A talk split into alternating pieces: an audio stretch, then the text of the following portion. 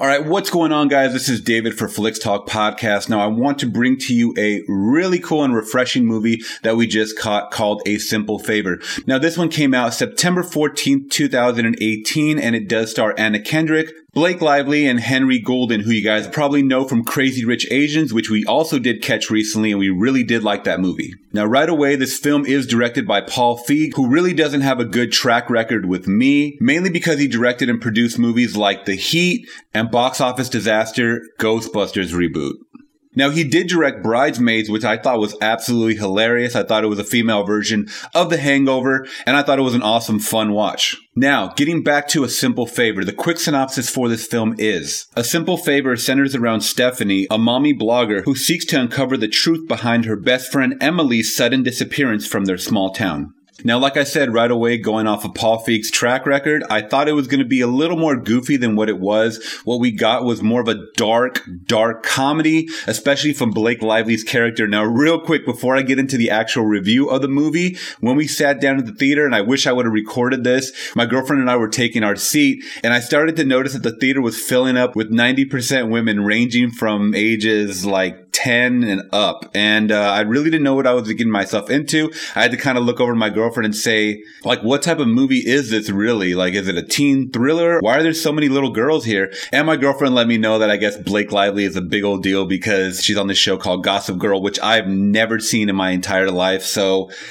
Maybe I should have known that. Now, jumping right into what I thought about this film. Now, it is about deception and uh, secrets and so much dark nature stuff going on. And when we start developing the characters of Anna Kendrick and Blake Lively, it gets really cool because they are total opposite spectrums. You have Blake Lively, who's someone of a badass, more on the business side where she doesn't take shit from anybody and she's kind of her own boss. And if she's not her own boss, she'll kind of go after the boss and just kind of step on him and and let them know that she's the top alpha. And, and then we get Anna Kendrick's character, who's more of a house mom. We find out that she's a widow. And ironically, she's a vlogger, you know, just like me. And she kind of puts together her videos and it shows that she mainly likes to live stream, especially to moms and single moms who are trying to budget and kind of just figure out different recipes and stuff like that. So she has her niche market, but she's more on the reserve side. She doesn't, you know, curse at all. She's always volunteering stuff at school and all the parents kind of hate her because she's like really over generous and always has like this really bubbly personality. So it was really cool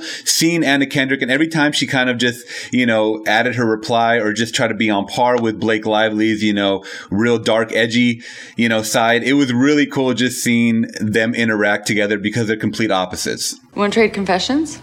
You go first. A few months ago, Sean and I had his TA over for um, dinner and drinks and a threesome. Was Sean jealous of him? Did I say it was a him? So as these two women are getting to know each other, Blake Lively just asks so much of Anna Kendrick's character to a point where her friends just kind of see that she's being used, but she thinks of it as a friendship, so she just kind of goes along with it. So she starts taking care of Blake Lively's child, just, you know, a couple play dates here and there, but then it becomes overnight things and then days go by and uh, she's trying to contact Blake Lively and she can't get a hold of her. So she starts doing a little detective work and Anna Kendrick starts using her vlog as kind of an outlet to express and just let everybody know what's going on. That her best friend is Emily, and this is this that's the funny thing. Anna Kendrick starts calling Blake Lively her best friend just after like a couple of weeks of hanging out. So you get to see Anna Kendrick's more emotional attachment to her because it's pretty apparent that Anna Kendrick's really doesn't have any real friends. But like I said, as days go by, she can't really get in touch. I believe the husband is overseas tending to his mom. His mom broke her hip, so he's attending to her. He lets Anna Kendrick know that this is kind of her nature to do things like like that kind of use people and then just take off and lie. And this is where we start getting into all these dark secrets.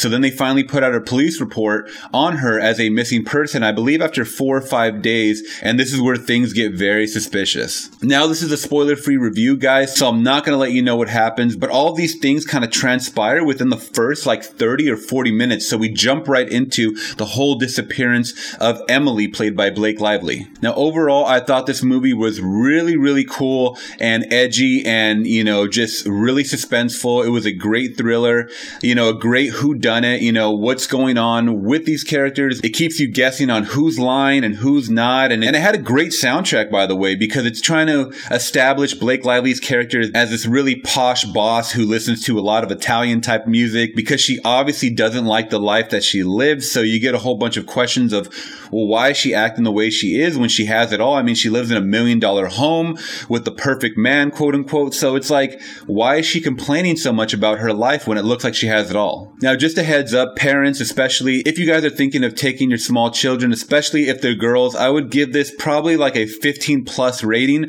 Uh, there is some dark subject nature that they talk about, a, a couple of stories in particular that uh, almost made me kind of cringe because the audience was laughing at it. And I thought it was kind of not even satire stuff. It was pretty gross storytelling. And I probably wouldn't want to take my daughter to see this movie, you know, until she kind of understood, you know, what this stuff was really about. now, that being said, throughout this whole movie, all I could think of was Cruel Intentions, another movie that I used to watch when I was younger, and it had very, very sexual content. And that film also had a lot of sexual nature and, and dark secrets and stuff like that. So it was very comparable to that. Now, how it played out in the ending, it was kind of goofy how it ended, uh, but I, I like the overall outcome. I really like the pacing of this film, and even the kid actors involved, I, I didn't mind it because usually kid actors, they really can't act because they don't have, you know, much life experience, obviously.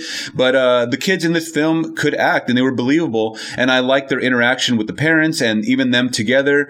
I thought it was a cool overall suspenseful thriller and a dark comedy film. So I think my final score for A Simple Favor is going to be a solid 7.5 out of 10 for this one. I definitely recommend you guys check this one out. It was a packed Friday night theater, guys, like I said. So I say pay full price for this one. All right, guys, let me know what you guys thought of A Simple Favor if you guys have seen it in the comments below. If you guys did like this review, please give it a thumbs up and make sure you guys are subscribing if you aren't. And if you guys can, please share this video to your friends who also like movies as well. And last but not least, hit that bell notification, guys, so you can always stay up to date with our vlogs, out and about videos, and trailer reactions. That being said, thank you guys so much for watching till the end. This is David for Flix Talk signing out, saying thanks for watching.